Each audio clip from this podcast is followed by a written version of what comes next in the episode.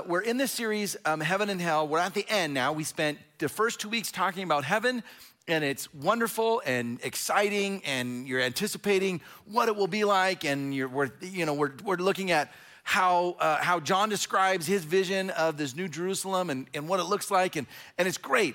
And then we get to hell, and it's, oh man, it's, I mean, it's the complete opposite where you're going, this is heavy and I don't want to think about this. And, and last week, uh, last week we started on part one of hell and we looked at specifically um, what Jesus says about hell, which is a lot actually. He talks a lot about this place. We looked at the different words and uh, the, what the, the, Hebrew and Greek words for hell, that, and the, the actual word for hell is Gehenna, and it's really an illust- more of an illustration than a, than a title of a place, but we call it hell.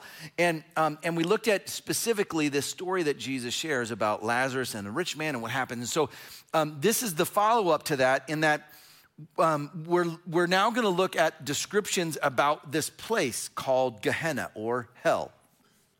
And, um, and so before we do, let me talk about First Wednesday. First Wednesday is, is uh, we love First Wednesday. It's exciting and, and it's a blast and it's something totally different. We are meeting around tables and we have meal together and then we do a talk on a topic and we go really deep and you get notes. It's like a, it's like a college course, almost like a lecture sitting, setting. And then and then we have some q&a and you talk around your tables and then and then we do i'll do q&a with whatever comes up and you know we get some questions and it's uh, uh you guys are asked some very interesting things. And and it's a blast. And so if you haven't ever been uh, i would love for you to come this wednesday um, just to see what it's like. We're we're going to be talking we're going to continue the theme of hell. And we'll be looking at at hell um, not, not specifically um, as what the Bible says, like describes it, but, but rather we're going to look at it theologically and see throughout the history of the church, there's generally been four kind of theological understandings or positions or perspectives of hell that have kind of risen to the top. And they're all different, and they can't all be true at the same time. And so we'll look at, at historically the doctrine of hell, what it has looked like, how it's changed, and, and then you'll get to decide for yourself which is the most convincing of, of the, like what the Bible says, which is most accurate. Um, and and the th- here's the thing when we talk about hell, so um, there's a few things. First, uh, whatever your understanding of hell is, it's not good. It's not, it's not great. Nobody wins when we talk about hell and we're like, oh, well, I got the doctrine right. Yes, and it's terrible. And it's a terrible doctrine. Okay, that's number one. Number two, this topic, maybe more than others, some of us, we come with baggage. Here's what I mean by that. Um, uh, in the church, the church as a whole, we are really good. We are really good at being judgmental. Man, we're good at it. It's a spiritual gift of ours. We're great. And, and you may have felt this, and here's what happens, especially in like hyper legalistic churches, they'll use hell as a means to get you to comply and behave how they want you to, whatever that is. And so they'll say, well, if you do this, you will go to hell. If you do that, these people go to hell. So you have to stay in line with our church, our doctrine, our pastor, our whatever. Okay, so some of us have that. So when you, even when we think about, you hear the word hell, it's like, ooh, all right, how are you going to use this? Is this going to be used as a weapon against me? Because it has been in the past. So let me say two things. I, I want to apologize on behalf of, of all, of anyone who's ever used it against you. Because that's wrong. It's terrible. It's manipulative. It's, it's spiritual abuse. So, for what it's worth, I'm sorry. That, that people have used and abused the Bible against you. That's number one. Number two, we're not to do that. Here's what I'm to do I'm to tell you what the Bible says. And we're to read it together and we're to we're to we're to think about what that means and then each of us decides what we do. Each of us decides. This is this is me saying, let's just open this up. Let's see what Jesus says. Let's see what Peter says. Let's see what Paul says. Let's see what John says about this place. And then let's let that sit. So, so this morning is, you know, um, I said this after last service. It's, uh, I'll get this out now. It's hard to tell a joke when you're preaching about hell. Nobody laughs. so that was probably the most amount of laughter I'm getting this morning. All right, so we got that out. Now, when we, te- when we think about and talk about hell, it is uncomfortable because, because of what it means and the implications. If you're here with us last week, um, or if you missed it, you can certainly go online and catch up and, and, and watch all of the sermons. Um, we said that hell is a real place for real people, and it's terrible.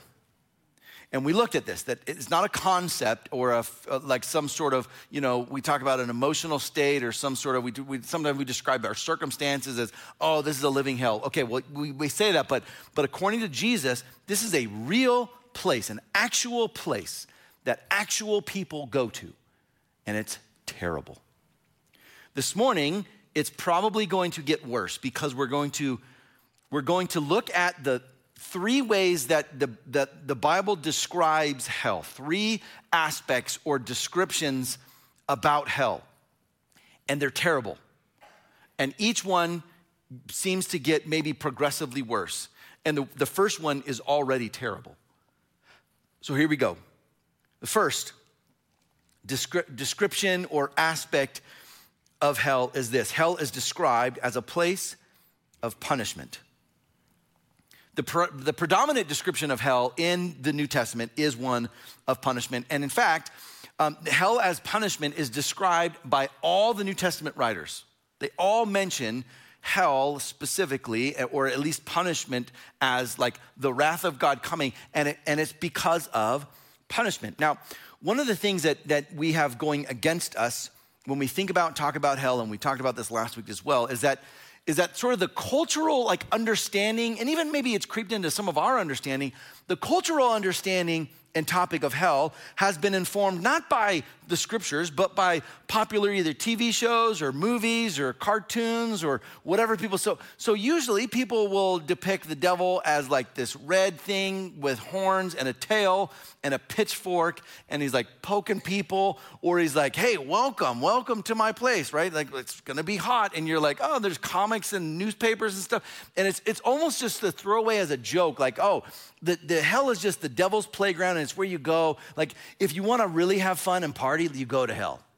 That's where all the people who party go. So like that, like all like all the cool people are going there. And that's this idea. Now, as we as we look at the descriptions of hell, all of that is wrong.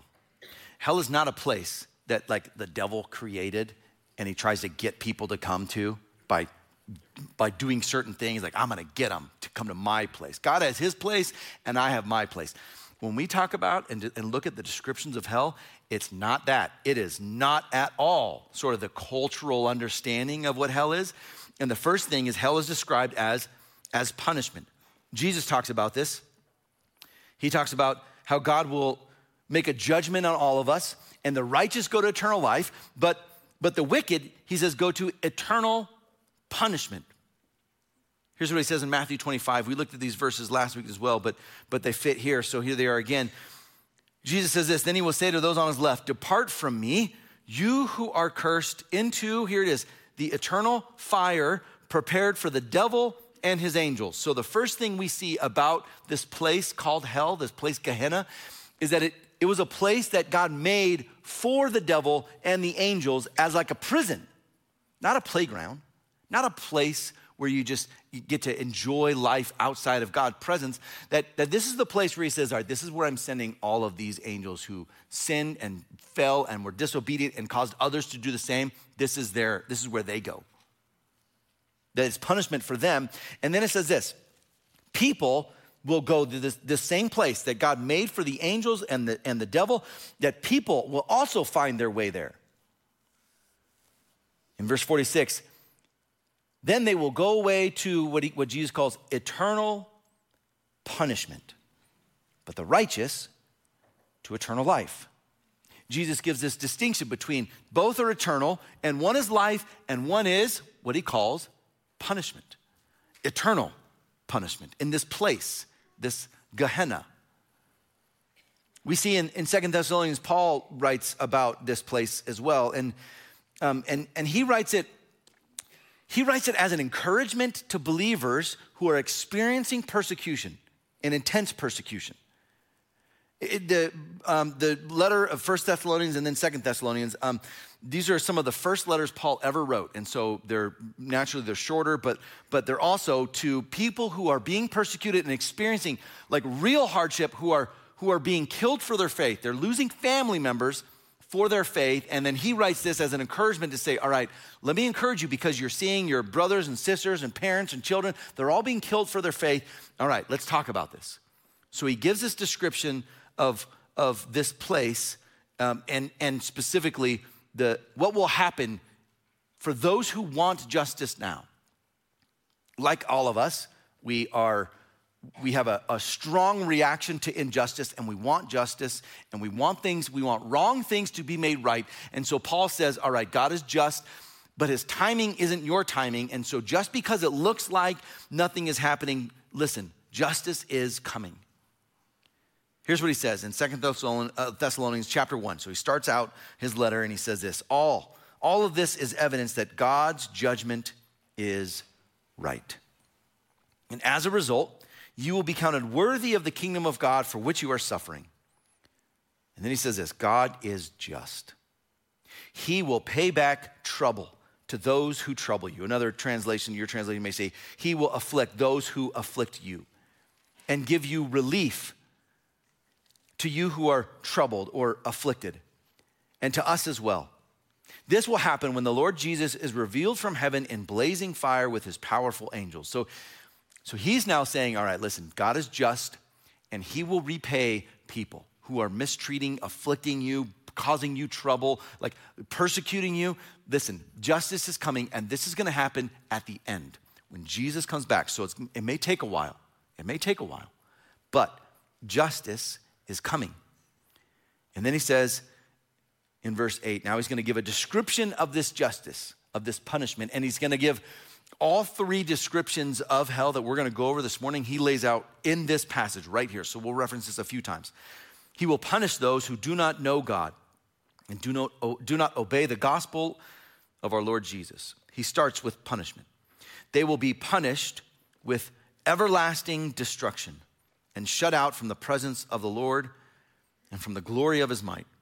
On the day he comes to be glorified in his holy people and to be a marvel at, at to, mar, to be marveled at by, at by among those who, who have believed. This includes you, he says, because you believed our testimony to you. Paul brings comfort by saying they're going to be, the justice is coming. And then here's what he says that this justice is from a just judge who applies the appropriate retribution and punishment to unbelievers. This, when we talk about like what hell is and the description of it, it's, it's, it's always, it's always jarring because of the seriousness of it, because of, of, of the terribleness of it. He talks about it being punished punishment with everlasting destruction and being shut out from the presence of the Lord and the glory of his might. And then we see John describe this place called hell, Gehenna, as well, and, and, how, and how he has this vision. God gives him this vision, this revelation, hence the book Revelation. And, and in this revelation, he gets a vision of this place and he writes it down. And he's going to tell us that, that hell is, is just punishment in this final judgment that he writes at the end of Revelation. And, and the wicked are cast into hell, and the righteous experience this glorious presence of God on this new earth, new heavens and new earth. And we looked at that in week one and two of this series, and now we're in the in the, the bad news, right? The, the bad part of this. The oh no. As great as heaven is, and we looked at the specifics and how it's described, and it's what we're looking forward to and anticipate. And if you missed that, please go rewatch those because it's it's it's it's the it's the excitement and encouragement to this. This is this is alarming and and and and and um, certainly discomforting. And John gets this vision of both of these places, and here's what he says now specifically about this this place Gehenna. Revelation chapter 20, verse 10, it says this And the devil who deceived them was thrown into the lake of fire and brimstone where the beast and the false prophet are also. And they were tormented day and night forever and ever. We read that and we say, okay, that's the good news. The devil's the bad guy, the, the beast and the false prophet are bad guys. They're thrown into this, what's called the lake of fire and brimstone, and they're tormented day and night. All right. Ooh. Verse 11 Then I saw a great white throne and him who was seated on it. The heaven and the, the earth and the heavens fled from his presence, and there was no place for them. Here's what he's saying no one can escape this great white throne. Everyone, everyone has to appear before it. He goes on, and I saw the dead, great and small, standing before the throne, and books were opened. He says, I see, uh, uh, like, every, like everyone, all of the dead were great and small, everyone shows up before this throne, and there's books, and they're open. Another book was opened, which is the book of life. And the dead, uh, the dead were judged according to what they had done as recorded in the books. The sea gave up the dead that were in it, and death and Hades, the grave, gave up the dead that were in them. And each person was judged according to what they had done. All right. This is a, a scary scene. You can imagine John seeing this and, and taking it all in, but also being terrified. So here's, here's what's happening there's a great white throne, and there's a judge on this throne, and everyone who's ever lived shows up and appears before this throne. The, the, the dead, all of the dead from everywhere are, are, uh, are resurrected, raised up, and appear before this throne, and they're judged. And they're judged according to what was written in the books, according, what he says, to what they had done. Here's what seems to be the case as we read the Bible and we read through John's vision and things that Jesus says. Everything that you ever do seems to be written down somewhere in a, in a book, maybe a few books, in heaven. Everything you do, probably both, both the bad and the good, are written down and you're judged according to what's in the book. So you get, you get to heaven, you stand before the judge, and he says, All right, let's open up the book, let's look at your life. Right? And, some theologians call this a life review, or people have described this as a life review where, where your entire life is going to be opened up and revealed and, and shared back with you. It's probably going to be the most terrifying experience that you and I will ever go through. When all the things that we don't want anyone to know about or to remember are brought up again in front of us. And we're judged according to what's in that book. And then there's another book. And this book, he calls, he says, is the book of life. In other places, it's called the Lamb's book of life. This book is different, right? The book of your life is probably, I mean, how much? A lot, right? You got a big, all this stuff. This book only has names. And here's what you want, ready? All you want in life, all that matters in your existence, the only thing that truly matters about you is that your name is in that smaller book. That's all you care about. That's all that matters. This book, your career, your job, your income, your house, your, your cars, your, your none of, all of it, all of it doesn't matter. What, what matters is what's in this book, that your name's in this book. John continues. He says this, then I saw this. Then death and Hades were thrown into the lake of fire, the same lake of fire that he describes earlier. Death itself is thrown in, Hades, the grave are all thrown in there. Death is done away with. And he calls the lake of fire the second death. We'll look at what that means here in a second, what the second death is. But this lake of fire is the second death, and it's future, it's, it's still coming. And then we see this, verse 15 anyone whose name was not found written in the book of life was thrown into the lake of fire. This same lake of fire that's reserved for the devil and the beast and the prophet and then death, destroy, all of the, this same lake of fire is where people go whose names aren't in this book. They open up the book, go through. What'd you say your name was again? No, it's, it's, it's Blumberg, Brandon. Um, I'm seeing some Blumbergs here. Please look harder. Uh, oh, here it is. Oh, no, no, no. That's, that's Brendan. How do you spell it again? Oh, that's close enough. I spell it with an E. and when you see your name and they say, oh, oh, yeah, your name's in. Welcome. Congratulations. I'm telling you, nothing else matters. Nothing else in your life matters until when they go through and, oh, here you are. You're in. You're in the book. The worst experience, the worst moment that you could possibly experience is, oh man, I'm, I'm, I'm sorry. I don't see your name. Can you check again? Maybe it's wrong. I, I promise you, this book's not wrong. If your name's not here, it's not here. The only thing that matters in life at that moment is my name's not in the book of life. Ooh. This place called Gehenna, this place called hell, is a place of, of punishment that, that real people, it's a real place that real people go to. And here's what we see about this, this place as we describe this punishment. First, this punishment is deserved and therefore just. It's based on what you do. It's not some arbitrary de- decision that someone makes. It's not, no one on earth gets to decide what happens to you. That's between you and, lo- and the Lord. And, and, and it's, it's based on what you do. It's based on your life, not someone else's, not what you wished your life would have been. It's based on what you do. This punishment is deserved and is therefore just. Number two, this punishment consists of suffering. What seems to be consistent in the experience of hell is that this punishment involves suffering. We looked at this last week when Jesus tells the story of a rich man and Lazarus, and, and this rich man is thrown into, into Hades, into hell, and, and it says, he says, I'm in agony in this place, in these flames. Hmm. Number three, these descriptions seem to make it the, the best to conclude that this punishment is conscious, that you're aware, you know what's going on. You can speak and talk and think and make decisions. You're aware of what's going on. And, and number four, and this is the hard one this punishment seems to be eternal.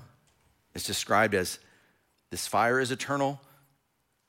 Jesus describes it as eternal punishment or everlasting punishment. When we talk about this, the, the thing that makes it so jarring is that, oh, this is permanent. This is a permanent place.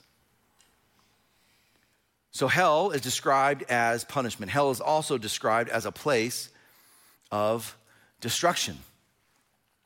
It's described not as, as, um, uh, as just simply a place where, uh, where things will be a little bit more difficult, where um, you might not have as many joys as you do on earth. It's described as, as utter ruin and loss and waste. The theme of destruction occurs all throughout the New Testament by most of the New Testament writers. It's a central role in the, in the scriptures. And, and Jesus, Jesus talks about it, and, and so does John, so did Paul, we saw earlier. Jesus says this in Matthew 7. He says, Enter through the narrow gate, for wide is the gate, and broad is the road that leads to, here it is, destruction. That, that this experience is described as utter destruction and many enter through it. But small is the gate, and narrow is the road that leads to life, and only a few find it. Paul, earlier, if you remember this, he said that they will be punished with, and he describes this as everlasting destruction. We see in Revelation that death and Hades were thrown into the lake of fire, and the lake of fire is the, what's called the second death. A chapter later, John is also writing about this, this second death, and here's what he says. But the cowardly, the unbelieving, the vile, the murderers, the sexually immoral, those who practice magic arts, the idolaters, and all liars, they all will be consigned, sent to the lake, the fiery lake of burning sulfur. And then he describes this as this is the second death. This destruction is somehow also correlated to death, and it's a, a death of a different kind. Not necessarily just a physical death, where you and I will all go through and experience, but now we're talking about on a soul level. That, that there's a destruction that is an utter ruin and loss and waste of life. It's a graphic picture that those who have failed to understand the meaning and purpose of life and wasted it. They tried to find life in themselves and in their sin, and in doing so, they forfeited true life, and only ruin remains. Hell is described as punishment, hell is described as a place of destruction. And then the, this is the worst one hell is described as a place of banishment. Now, when we talk about hell, and you in the churches or just the evangelical circle, and, and maybe you've had uh, this answer to when someone asks, What is, what is hell like? The, the natural response, the usual response is this hell is separation from God. And, and, and that's probably the, the most common response that, that Christians who have thought about and read about hell will give is that hell is separation from God. And that is true, but it's actually not enough. It's worse. Separation implies that, that, well, we're just not with each other anymore. Banishment is much more biblical, and banishment is this it's not separation, it's you've actually been removed. You've been tossed out. You, it's not that you and I aren't going to be together, it's I don't want you to be here. Oh, this was a decision to cast me out. Oh. In fact, this decision is probably is probably more painful than whatever experience of hell will be, knowing I could have been in I could have been with everyone else, but instead, I was banished. Oh. Here's what Jesus says in Matthew 8. He's giving, again, he speaks in stories and parables all the time, and he, and he says this But the subjects of the kingdom will be thrown outside. Those, the bad subjects will be thrown outside into the darkness where there will be weeping and gnashing of teeth. Matthew 25, verse 41, he says this Then he will say to those on his left, Depart from me, you who are cursed, into the eternal fire prepared for the devil and his angels. He starts by saying, You have to leave. You who are cursed, you have to go to this other place, and I am removing you. I'm banishing you. And then we see in Matthew 7, and this is this is for me, probably, uh, not even probably, this is, these are the scariest verses, I think, in the Bible. There's a lot of scary things, there's a lot of crazy things, there's a lot of things that make you go, oh, wow, wow that's, that's, that's intense.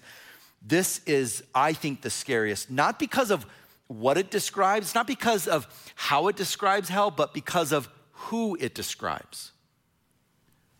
Here's what Jesus says Not everyone who says to me, Lord, Lord, will enter the kingdom of heaven but only the one who does the will of my Father who is in heaven.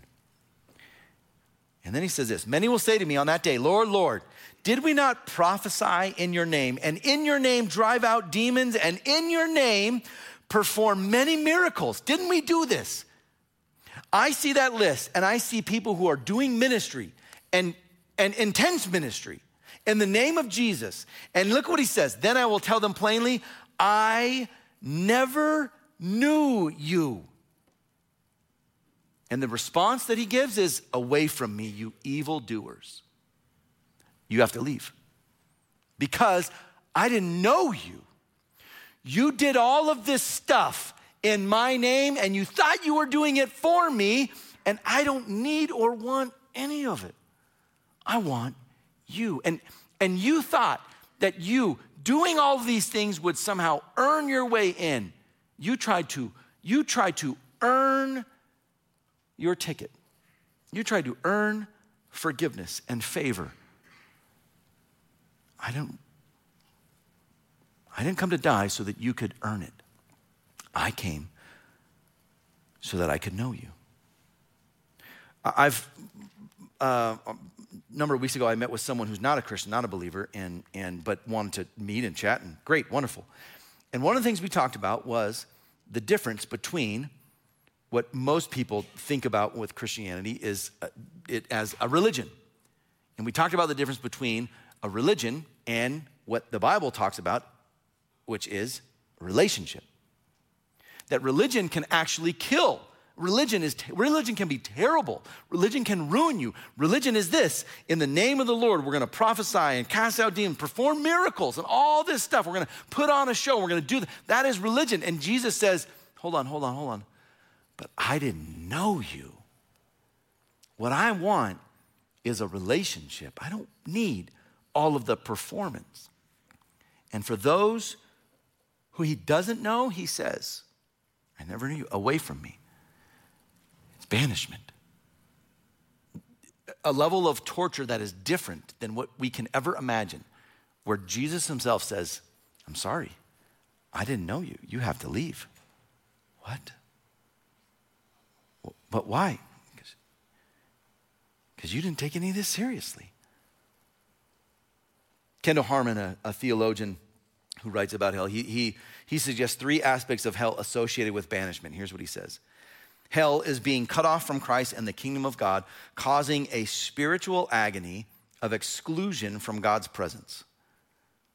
That, that there's a, a spiritual component that's agonizing because I'm not allowed to be in his presence. And that is its own form of, of torture. Number two, he says, hell is God's judgment in completely giving over the sinner to himself. All right, if this is what you want, you can have it. If you're gonna live a life of selfishness and sinfulness, you can have it for eternity. Tim Keller, um, who recently passed away, the late Tim Keller, who's one of my, uh, I, one of my guy, favorite guys to read, he talks about hell as this, as, this as this forever downward, inward spiral of becoming more and more selfish, more and more self focused, more and more sinful, more and more of seeking yourself above others. And, and, and, and that spiral continuing forever will create and is a hellish experience, a forever pursuit of yourself. And God says, if that's what you want, you can have it. If you don't want me and you want you, you can have you forever. Number three, he says hell is not being known by God. Where you say, God, God, and he says, Depart from me. I never knew you. Augustine, the, one of the greatest theologians and probably maybe the, one of the most influential theologians who's ever lived, um, he says this about when addressing the banishment of the wicked into hell. He says this to be lost out of the kingdom, to be an exile, an exile from the city of God, to, to be alienated from the life of God, to have no share in that great goodness which God has laid up for them that fear him, has wrought out for them that trust in him, uh, would be a punishment so great that, supposing to be eternal, no torments that we know of, continued through as many ages as man's imagination can conceive, could be compared with it. Here's what he says. Ready? Whatever, whatever torment we can think of for as long as we can possibly imagine it, he says, what's worse is knowing you're not in the kingdom, that you aren't a part of, of what God, of the blessings of God. That you are in exile, you're, you're, you're alienated from the life of God. It, knowing that fact is worse than anything else we can come up with. Whereas punishment stresses the active side of hell, banishment shows the horror of hell by, by doing this. Ready? By highlighting what a person misses out on. It's knowing everyone else is experiencing the goodness of God over there, and I'm not allowed in. I have to go over here. Ooh. The torture of that is is far more than separation because it's, it's a decision based on what I've done. Banishment stresses the dreadfulness and the finality of this whole thing. Here's what we see hell is punishment, hell is destruction, and hell is described as banishment. Now, this is a terrible, a terrible situation we find ourselves in. Because this is also what the Bible says. Every single one of us deserves this place. We deserve justice for our sins that we've committed against a just and righteous God. That, that punishment and destruction and banishment, that is our fate. That is your fate. That is the fate of every person who has ever lived because of our rebellion and sinfulness against God. Now, thankfully, thankfully, the reason we have church, the reason we're here is because there's an answer. God provides an answer. And the answer is in two places, really. And they both kind of mold together. There's one answer, but it's spelled out differently in two different ways, two, two, two sides of the same coin. The answer for all of this is found on the cross and in the gospel. On the cross, here's what's incredible. Ready? On the cross, Jesus is going to experience all three of these aspects of hell. He's going to experience them himself, for himself, so that we don't have to. On the cross, let's look at this. On the cross, Jesus died as a substitute for our sins. He experienced the punishment we deserve our sins, our iniquity was placed on him, and the punishment, the wrath of God that was poured on him is what should have been poured on us, but he experienced our punishment instead of us. Instead of us going through that, he did it. He experienced punishment so that we don't have to. That, my friends, is good news. That's great news. On the cross, we see that, that Jesus sacrificed himself for our sins, and he did so to his death the Bible calls destruction or death or the second death, that he experienced true death. His body was destroyed. He was destructed, so to speak, in a sense that, that his life was ended. He experienced this destruction and death so he could conquer death, so that one day, one day, we don't have to experience this second death, this destruction, this permanent experience of death. Death has lost its sting. That is good news. On the cross, Jesus also experienced this for the first and only time in the history of the world, he experienced separation from the Father, a banishment from God Himself. When, when, when the sin of the world is placed on Him and God he, he seemingly turns his back and separates from his son so that the sin can be punished, so that God can't be corrupted by this sin. And we know this because Jesus, in that moment, says, Father, why have you forsaken me?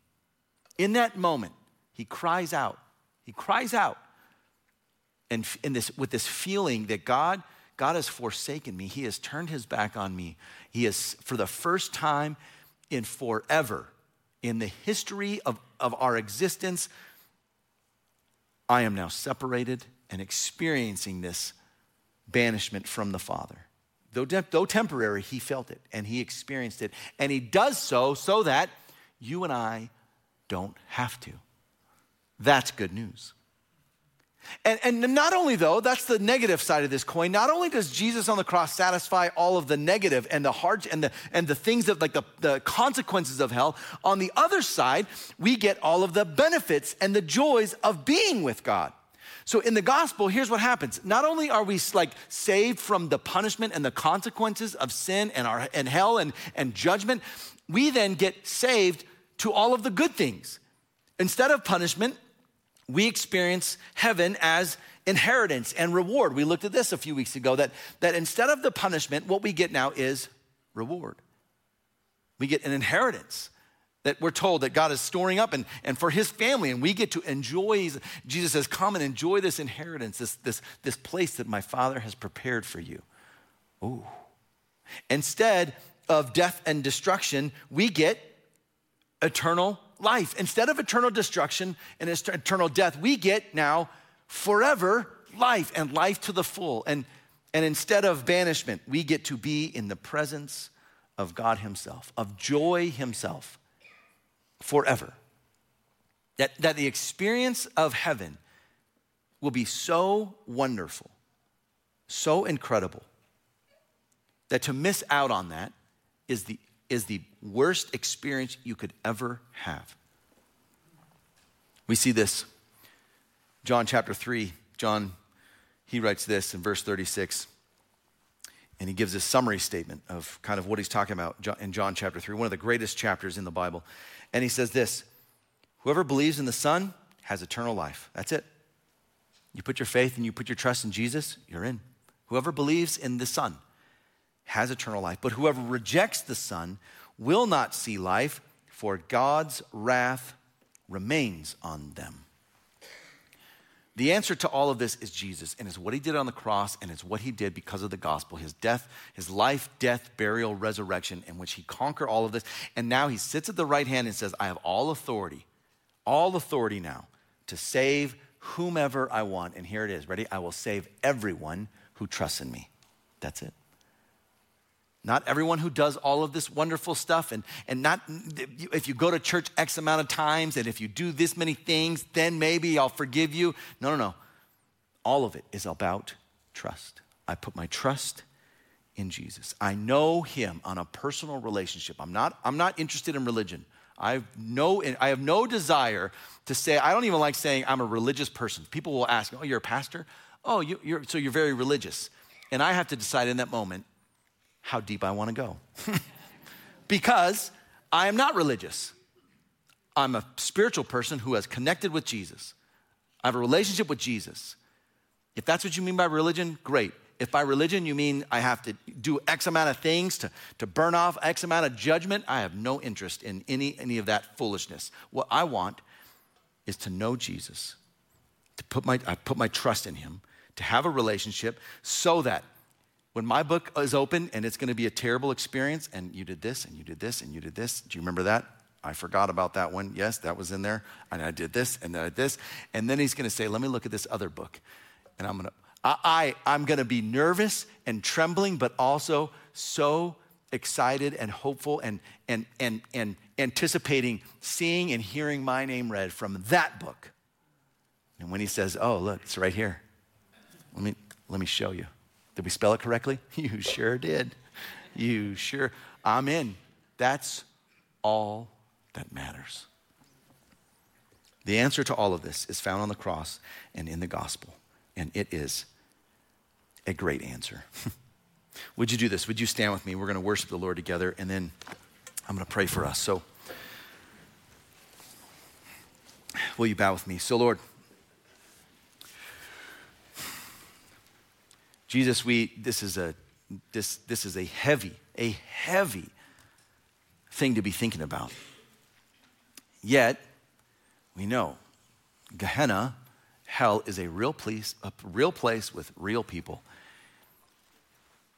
And so, will you do, will you do two things in us, Lord? Will you first put in us an urgency to share the gospel with as many people as we can? Will you put in us a desire and, and a, the capacity to, to grow in our urgency to see people get saved, to see people come to know you? And then the second thing, Lord, I ask for all of us, and, and even if it's against our will, Lord, so be it.